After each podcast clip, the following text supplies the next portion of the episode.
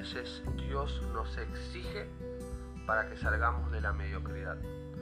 Nunca vamos a poder salir de la mediocridad si Dios no nos exige.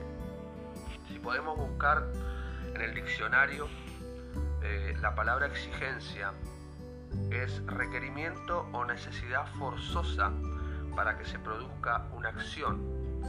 Exigirse es, no sé, les doy el ejemplo de cuando uno atornilla, no atornilla, atornilla que exige que, que entre bien el tornillo, cuando uno ajusta una tuerca, le exige que se ajuste bien.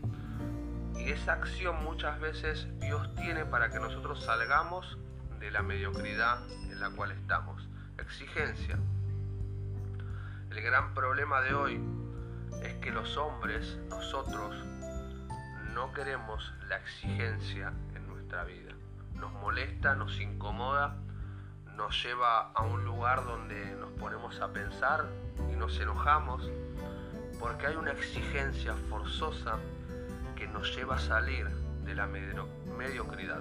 En este caso, mediocridad espiritual, puede ser de la mediocridad en el trabajo, puede ser de la mediocridad en la vida misma que tenemos nosotros, en los hábitos, en las disciplinas que formamos en nuestra vida. Es necesario la exigencia para que salgamos de la mediocridad. Y vamos al otro lado ahora. Quisiera compartirles qué significa la palabra mediocre. Mediocre es que es mediano o regular, tirando a malo en cuanto a su calidad, valor e interés.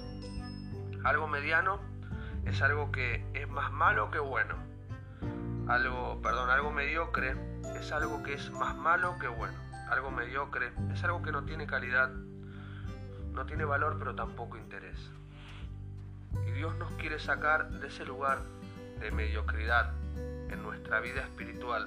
Y no tan solo en nuestra vida espiritual, sino que eso que se está formando en la vida espiritual en cuanto a exigencia de Dios pueda trascender a las cosas que nosotros hacemos. Cada cosa que nosotros hacemos, cómo nos comportamos, cómo somos, los hábitos que tenemos en nuestra vida, nuestra conducta, nuestra disciplina diaria, dejan ver si hay mediocridad o hay exigencia. Yo me puse a pensar en este tiempo que entré en un tiempo de comodidad por la cuarentena o porque quizás no, no tengo la misma actividad que tenía antes y entré, en un tiempo de, acomodamiento. Yo pensaba que tenía que hacer, Dios me decía, te tenés que exigir en otras áreas de tu vida, porque el trabajo había parado un poco, no es como antes, pero sí, hoy me tengo que exigir en otras cosas.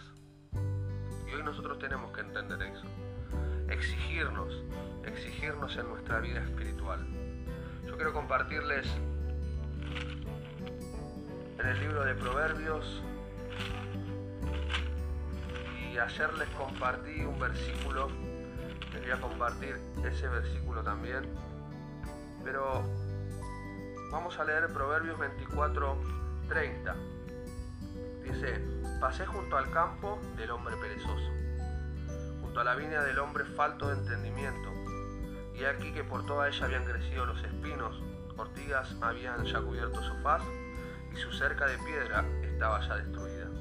Miré y lo puse en mi corazón, lo vi y tomé consejo, un poco de sueño cabeceando otro poco, poniendo mano sobre mano otro poco para dormir. Así vendrá como caminante tu necesidad y tu pobreza como hombre armado. Habla de una persona desinteresada por su casa, por su campo, por su lugar donde vivía. Habla de una persona que no tenía cuidado aquellas cosas que Dios le había dado.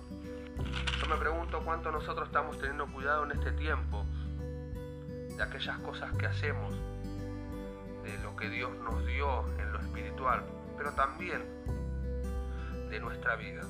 Cuando empezamos a ser ordenados o somos mediocres. Saben que mayormente la pereza va acompañada de la mediocridad. ¿Por qué?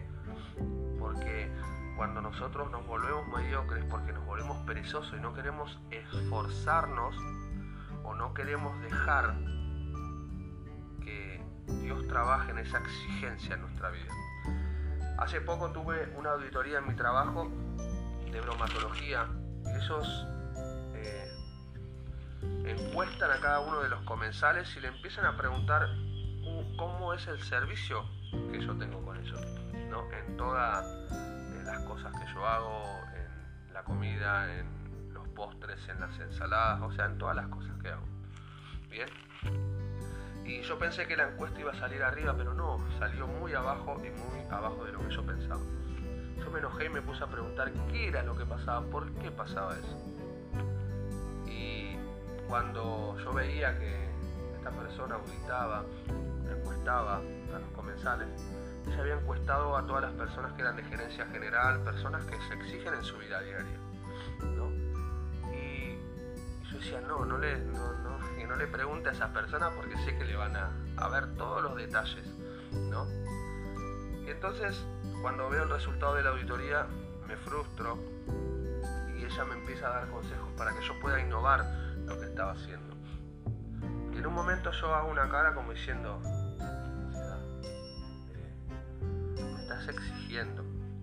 Y ella me dijo una frase que me marcó ese día hasta hoy. Y que en cada, cada vez que yo hago algo, pienso en esa frase. Y es tan simple como, flaco, ¿por qué no te exigís un poco más? ¿Por qué no te exigís un poco más? Me di cuenta que si yo no me exigía en mi trabajo, terminaba siendo un mediocre en lo que hacía.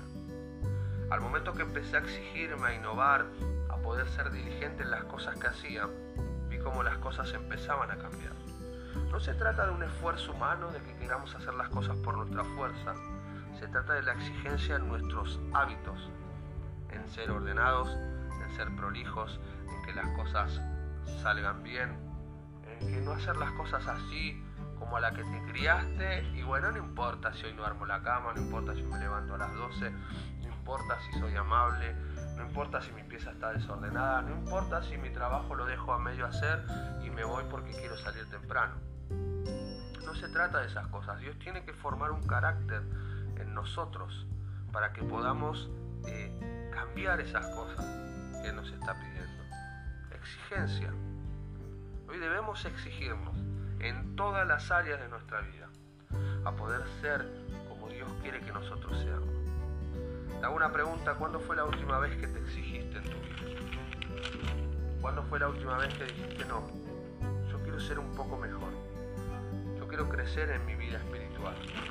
Yo quiero crecer en mi relación con Dios quiero crecer en los hábitos que tengo. Yo quiero crecer en, en mi trabajo. Yo quiero crecer en lo que hago, en lo que me toca hacer. Hacerlo de la mejor manera. No se trata de un afán, se trata de una actitud que nosotros debemos tener en nuestra vida. Se trata de una actitud que nosotros debemos tener en nuestra vida. Les quiero compartir el libro de Proverbios 22, 29 dice, ¿has visto hombre solícito en su trabajo? Y cuando dice trabajo ponga todo lo que nosotros hacemos con nuestras manos.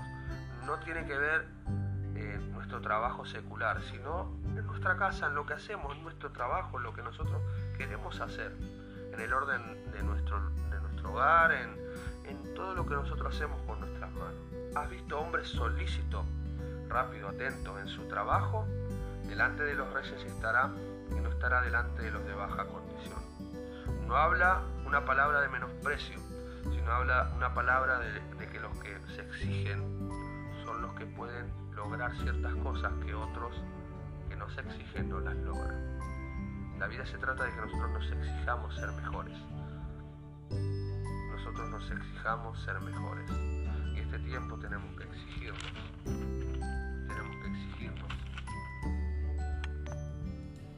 para terminar quiero compartirles el libro de Proverbios 6.6, que se los compartí ayer, y dice, ve al hormiga perezoso, mira sus caminos y sé sabio, la cual no teniendo capitán, ni gobernador, ni señor, prepara en el verano su comida y recoge en el tiempo de la siega su mantenimiento. Perezoso, ¿hasta cuándo has de dormir? ¿Cuándo te levantarás de tu sueño? Un poco de sueño, un poco de dormitar y cruzar por un poco las manos para reposo Así vendrá tu necesidad como caminante y tu pobreza como hombre armado. Mira la hormiga, el trabajo que hace la hormiga. Yo no sé si alguna vez ustedes vieron una hormiga o un hormiguero, cómo ellos llevan sus ramitas, sus hojitas, todos en filita, constantes, perseverando en lo que hacen, permaneciendo en ese caminito, pudiendo armar algo. Hoy yo te invito a que vos puedas cambiar esa actitud en tu vida espiritual, puedas cambiar esa actitud en tu vida con Dios, en tu relación con Dios.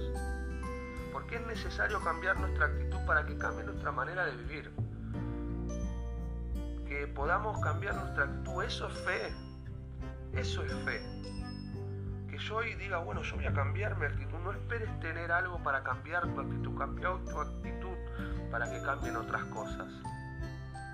Porque todo empieza por el hábito, por lo que nosotros empezamos a adquirir y ser como personas.